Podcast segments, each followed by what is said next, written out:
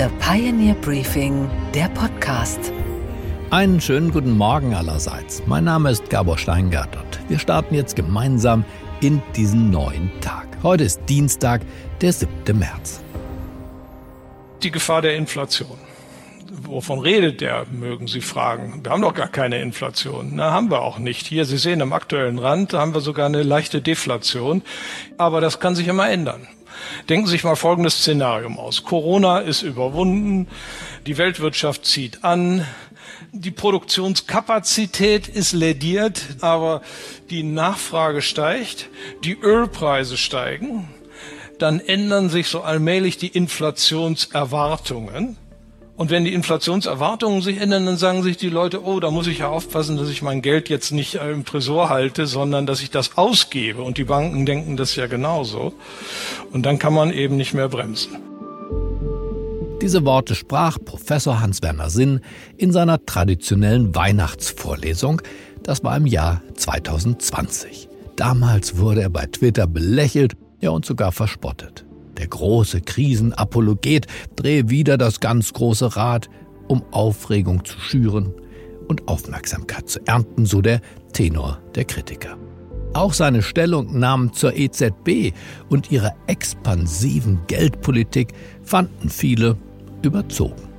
Inflation kann man nicht prognostizieren, aber man kann diagnostizieren, dass die Geldschwemme den Geldwert gefährdet, weil die Bremse fehlt. Heute wissen wir, die Worte von damals hatten prophetische Substanz. Die Inflation ist in aller Schärfe gekommen, genau wie von ihm prognostiziert. Mal wieder war der ehemalige Präsident des IFO-Instituts gegen den Strom geschwommen und hatte Recht behalten.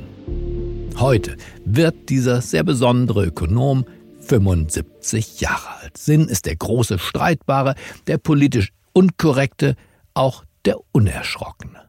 Professor Lars Feld, auch Ökonom, ehemals Chef der Wirtschaftsweisen und heute Berater des Finanzministers, sagt dazu im aktuellen Pioneer-Podcast Feld und Haukap an die Adresse der Sinnkritiker und Spötter das Folgende. Unabhängig davon hat er im Kern die Problematik ganz genau erfasst. Und all diejenigen, die damals noch vor Deflation gewarnt haben und sich über ihn lustig gemacht haben, von denen würde ich jetzt eigentlich anlässlich seines Geburtstages, seines 75. würde ich erwarten, dass sie sich auch mal auf Twitter öffentlich entschuldigen. Professor Hans-Werner Sinn ist eine Instanz der deutschen Wirtschaftswissenschaften. Er habilitierte zum Thema Besteuerung von Unternehmen, Mitte der 80er Jahre war das. Und dann von 1999 bis 2016 stand er als Präsident dem IFO-Institut in München vor. Was macht diesen Mann also aus? Es ist eine Kunst, mit einem unabhängigen Blick komplexe ökonomische Entwicklungen zu dechiffrieren und die Erkenntnisse dann auch noch plakativ zu artikulieren, sodass sie jeder und jede kapiert. Das bringt ihm manchmal den Vorwurf ein, zu apokalyptisch zu sein, auch zu drastisch, zu deutlich, zu dies und zu das. Aber er hat meistens recht behalten. Im letzten November holte er bei uns hier im Interview aus zur großen Kritik am Staatsdirigismus und der Energiepolitik. Wir können doch nicht alles verbieten. Wir verbieten die Verbrenner, wir verbieten die Atomkraftwerke, wir verbieten die Kohlekraftwerke. Ja, wie soll es denn dann gehen? Und zum Schluss schaltet uns der Putin das Gas ab. Wir müssen, bevor wir etwas verbieten, erstmal das Neue schaffen, was funktionsfähig ist. Und wenn das dann parallel geschaffen ist, dann können wir umsteigen. Aber nicht aufgrund irgendwelcher Fantasien und Träumereien einfach mal abschalten. Klartext und Ökonomie, das ist sein Programm. Bei den meisten Wirtschaftswissenschaftlern gehen diese beiden Worte, Klartext und Ökonomie, gar nicht zusammen. Für Professor Lars Feld ist Hans-Werner Sinn nicht mehr wegzudenken aus der deutschen Geschichte. Er ist für ihn ein wesentlicher Faktor für den Erfolg der Bundesrepublik in den vergangenen Jahrzehnten. Fazit: Wir gratulieren Hans-Werner Sinn zu seinem Geburtstag und zu seiner Frau Gerlinde gratulieren wir ihm auch. Denn mit ihr diskutiert und schärft er seine Thesen und gemeinsam haben die beiden auch einen Bestseller geschrieben. Also, weiter so Familie Sinn. Dieser Zwei-Menschen-Think-Tank aus München kann dem Land auch weiterhin behilflich sein und Deutschland das liefern, was es doch so dringend braucht. Ökonomischen Erkenntnisgewinn ohne politische Gefälligkeit.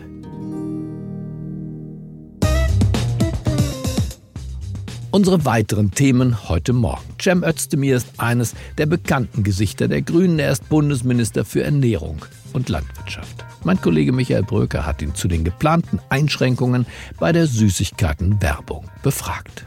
15% der Kinder übergewichtig, 6% Adipositas. Das sind ja Dinge, wissen Sie, die legen Sie ja nicht ab mit 14, sondern schleppen Sie oft ein ganzes Leben lang mit sich rum.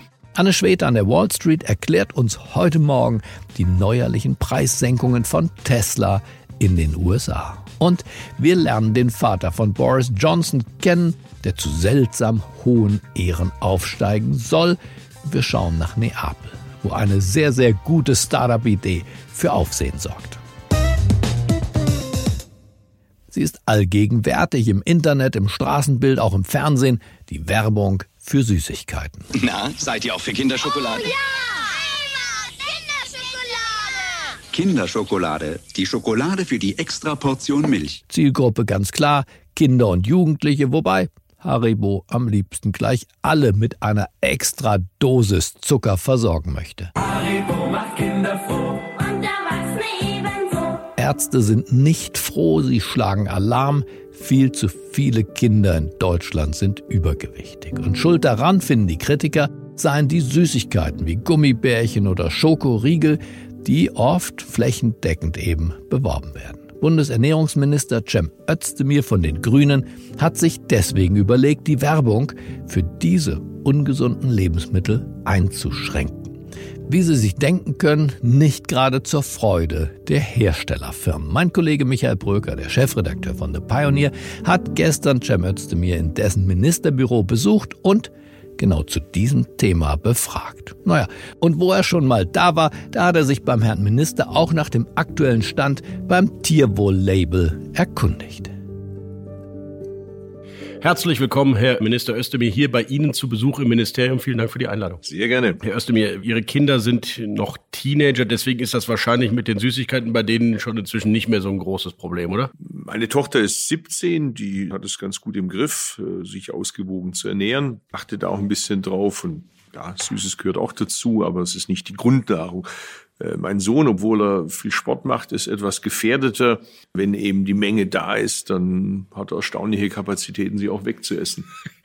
Bei meinen, die sind 7 und 9, muss ich es tatsächlich regulieren. Aber ich frage mich, liegt es, wenn sie zu viel konsumieren an Süßigkeiten, wirklich jetzt an der Werbung oder liegt es einfach daran, dass ich leider zu weich bin und ihnen viel zu viel zulasse?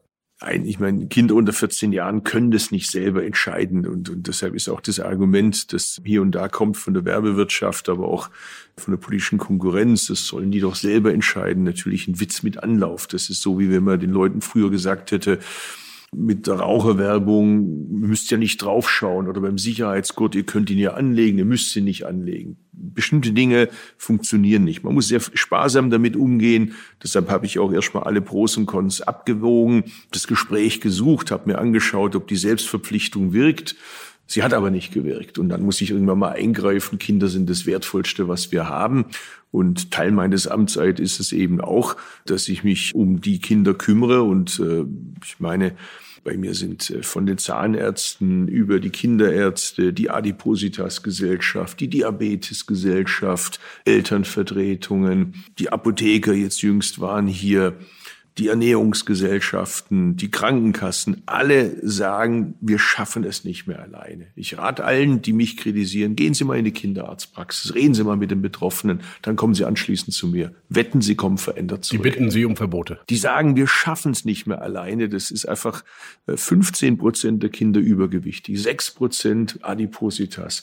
Das sind ja Dinge, wissen Sie, die legen Sie ja nicht ab mit 14, sondern schleppen Sie oft ein ganzes Leben lang mit sich rum. Das ist ja nicht nur, dass die Gesundheit geschädigt wird. Wir wissen aus Untersuchungen, dass es Einfluss hat auf den Lernerfolg. Wir wissen, dass es die Lebensqualität reduziert. Vergessen Sie mal das ganze Humanitäre. Vergessen Sie mal das ganze Menschliche. Das kann man eigentlich nicht vergessen. Aber ich versuche mal, die Kollegen von der Opposition, von der CDU, CSU zu überzeugen. Denken Sie allein volkswirtschaftlich, welcher immense gesundheitliche Schaden angerichtet wird, den wir alle zahlen müssen angesichts einer Situation, dass unser Gesundheitssystem mit den Kosten sowieso ein massives Problem darstellt. Also es macht unter keinerlei Gesichtspunkten Sinn, dass wir das laufen lassen. Und nochmal, es geht ja nicht um Werbeverbote.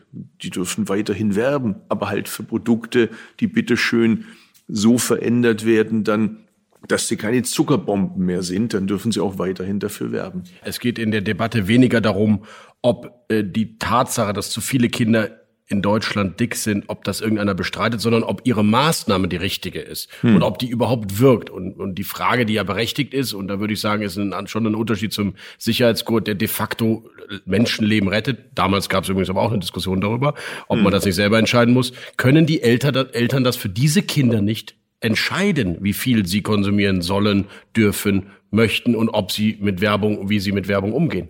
Also mal abgesehen von den dramatischen Folgen, ich habe ja vorher drüber gesprochen, 65 Milliarden pro Jahr gesellschaftliche Kosten bei Adipositas, ist es halt so, nehmen Sie mich, nehmen Sie Sie, nehmen Sie alle anderen Eltern in der Gesellschaft. Wir haben im Schnitt bei 3- bis 17-jährigen Jugendlichen in Deutschland, wir haben 15 Werbespots, trotz freiwilliger Selbstverpflichtung im Schnitt, denen Jugendliche ausgesetzt sind. Für Zuckerbomben, für zu viel Salz, für zu viel fetthaltige Snacks. Das können sie alleine nicht regeln.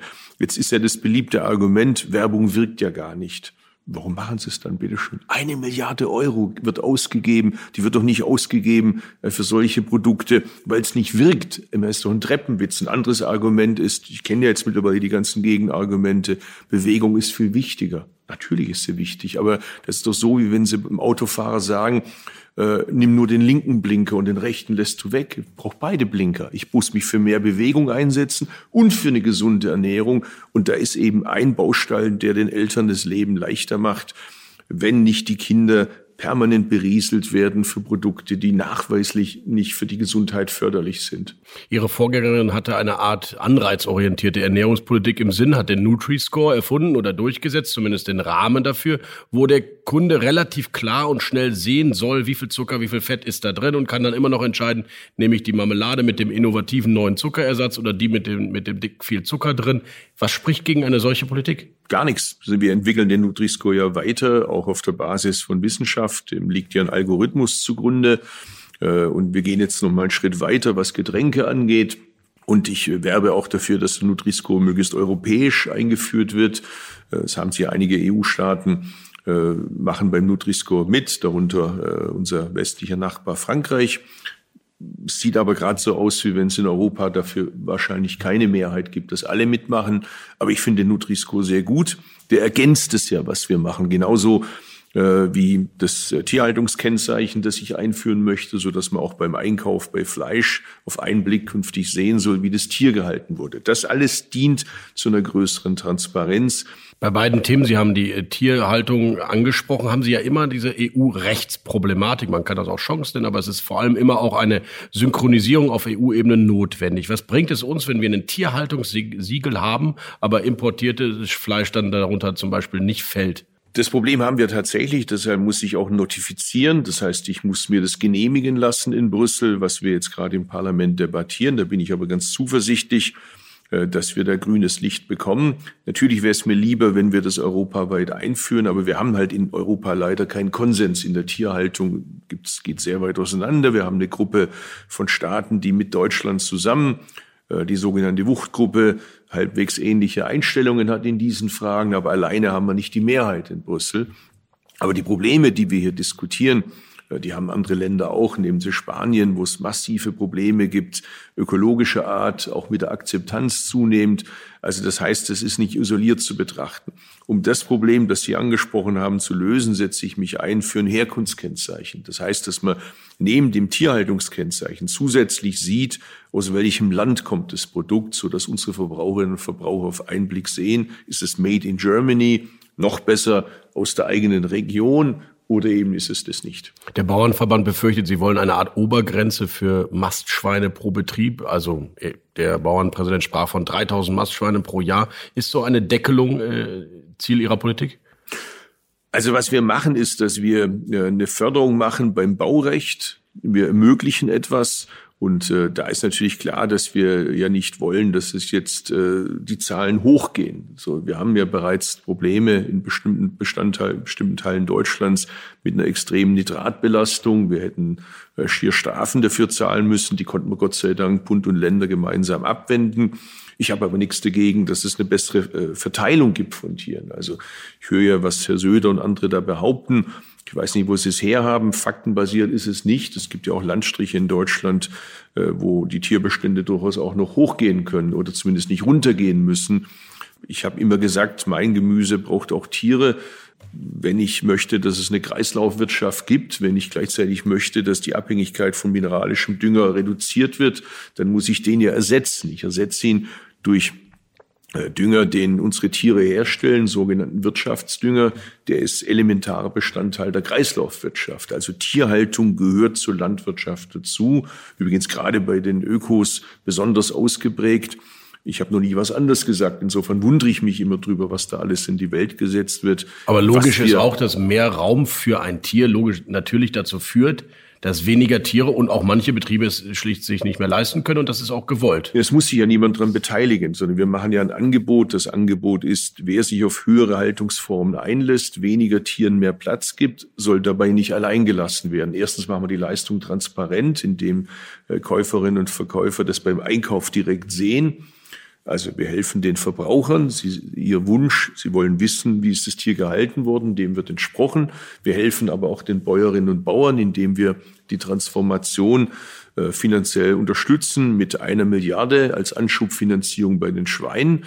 Und das über die Laufzeit von 10 Jahren. Das ist auch nicht auf meinem Mist gewachsen, sondern es geht zurück auf die Empfehlungen der Borchert-Kommission, benannt nach dem ehemaligen Agrarminister noch zu Zeiten von Helmut Kohl, der ja auch eine überparteiliche anerkannte Kommission hatte, die ja gesagt hat, eine solche Transformation muss über einen längeren Zeitraum begleitet werden, weil natürlich bedeutet, wenn ich ein Darlehen aufnehme, wenn ich den Stall umbaue, dass ich erstmal Schulden habe, Kosten habe, die sich am Markt nicht erlösen lassen. Ziel ist es, dass mittel- und langfristig gesehen die Preise sich am Markt erlösen lassen, aber da sind wir noch längst nicht. Vielen Dank, Herr Minister. Bitte.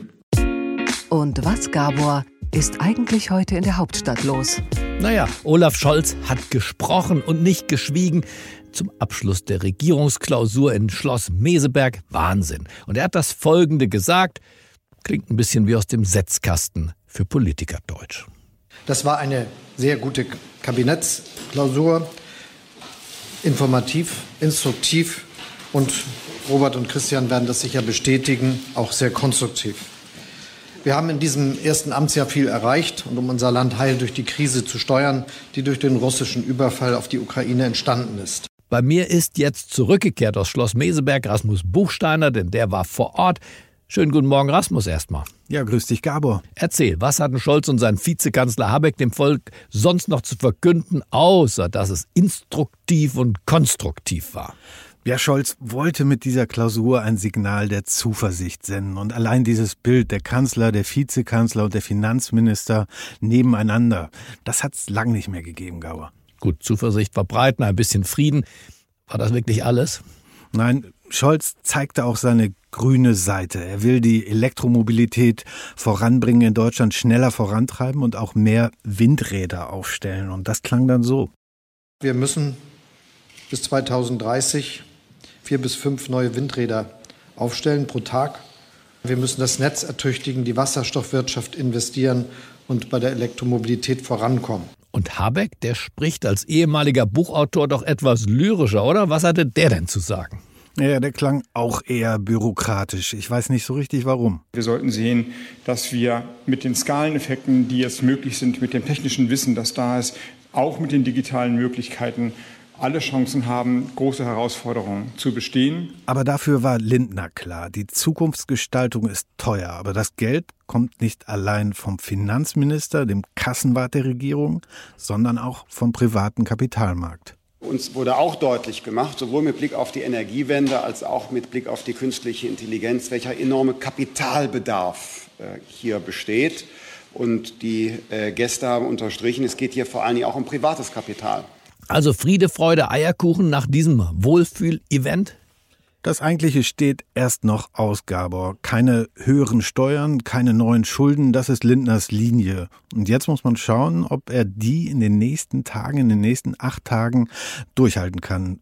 Am Mittwoch in einer Woche sind die Haushaltseckwerte im Kabinett. Dann muss die Bundesregierung zusammenstehen. Und dann werden wir sehen, ob die FDP liefert oder eben nicht. Vielen Dank, Rasmus, für diese Einschätzung am frühen Morgen. Gerne, Gabor. Und was ist heute an den Finanzmärkten los? Na, da staunen alle über den neuesten Dreh von Tesla.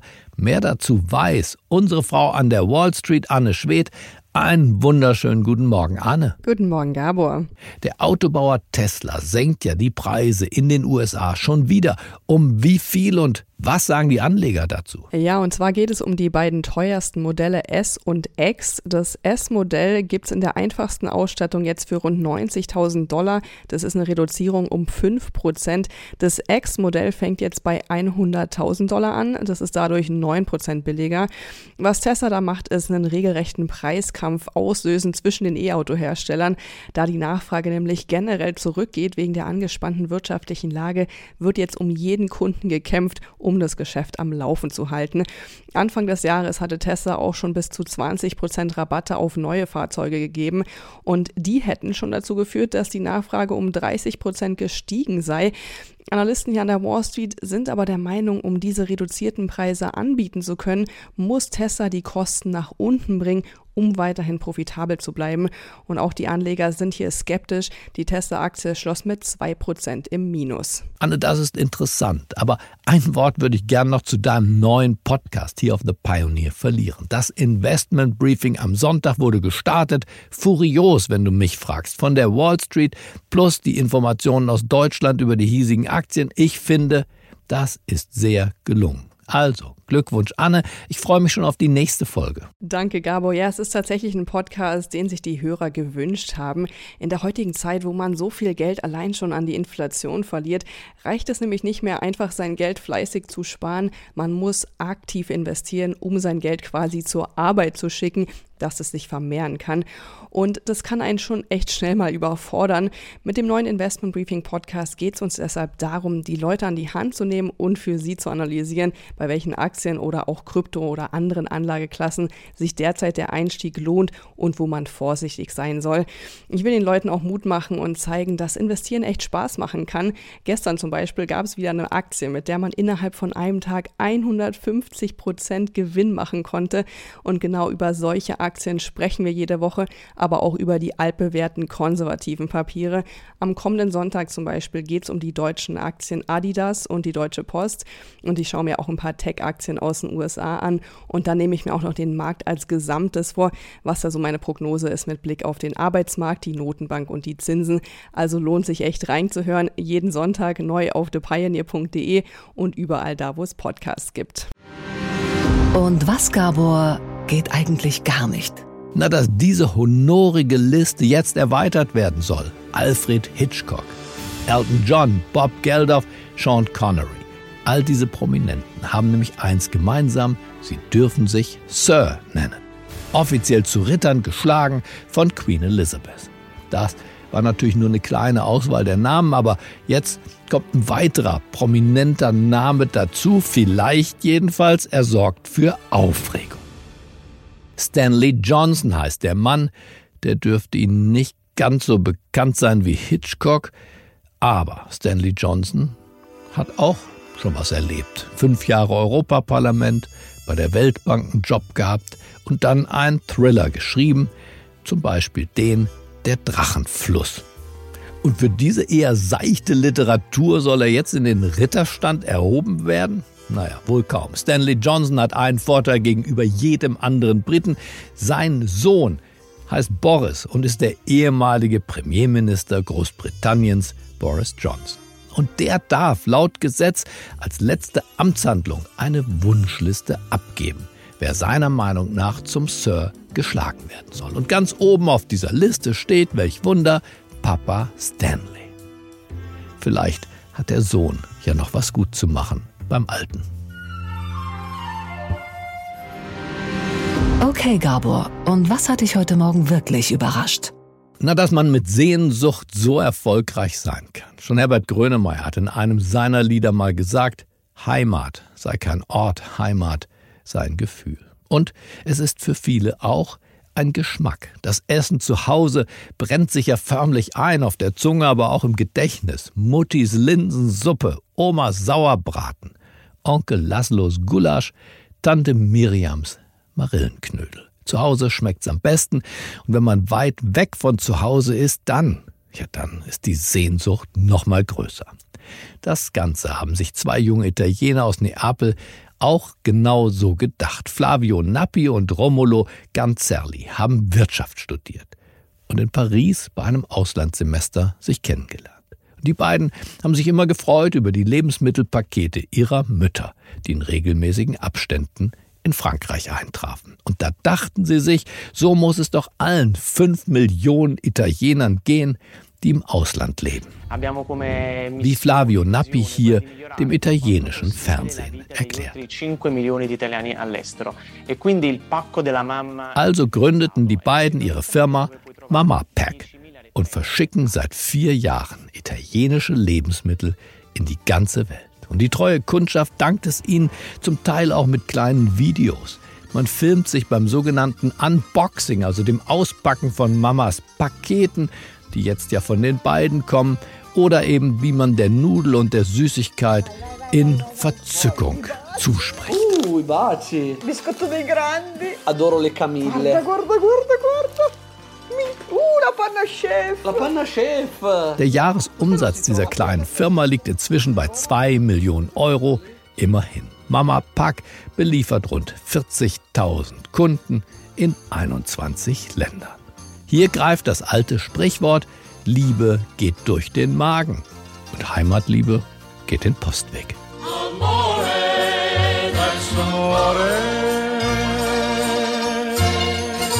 ich wünsche Ihnen einen liebevollen Start in diesen neuen Tag. Bleiben Sie mir gewogen, es grüßt Sie auf das Herzlichste. Ihr Gabor Steingart.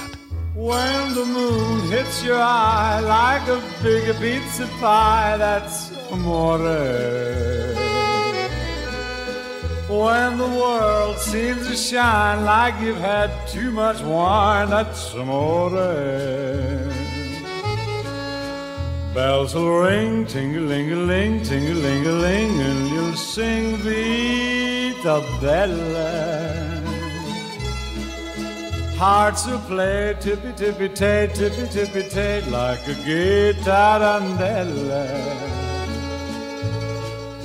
When the stars make you drool, just like a pastifazool, that's amore. When you dance down the street with a cloud at your feet, you're in love. When you walk in a dream, but you know you're not dreaming, signore. Excuse me, but you see, back in old Napoli, that's amore.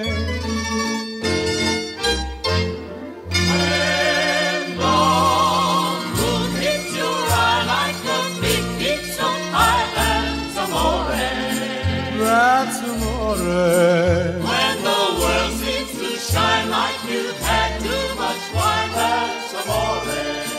That's amore. Bells will ring, ting-a-ling-a-ling, ting-a-ling-a-ling, and you'll sing Vita Bella, Vita Bella, Vita Bella. Hearts will play, tippy-tippy-tay, tippy-tippy-tay, like a gay tarantella. Lucky fella.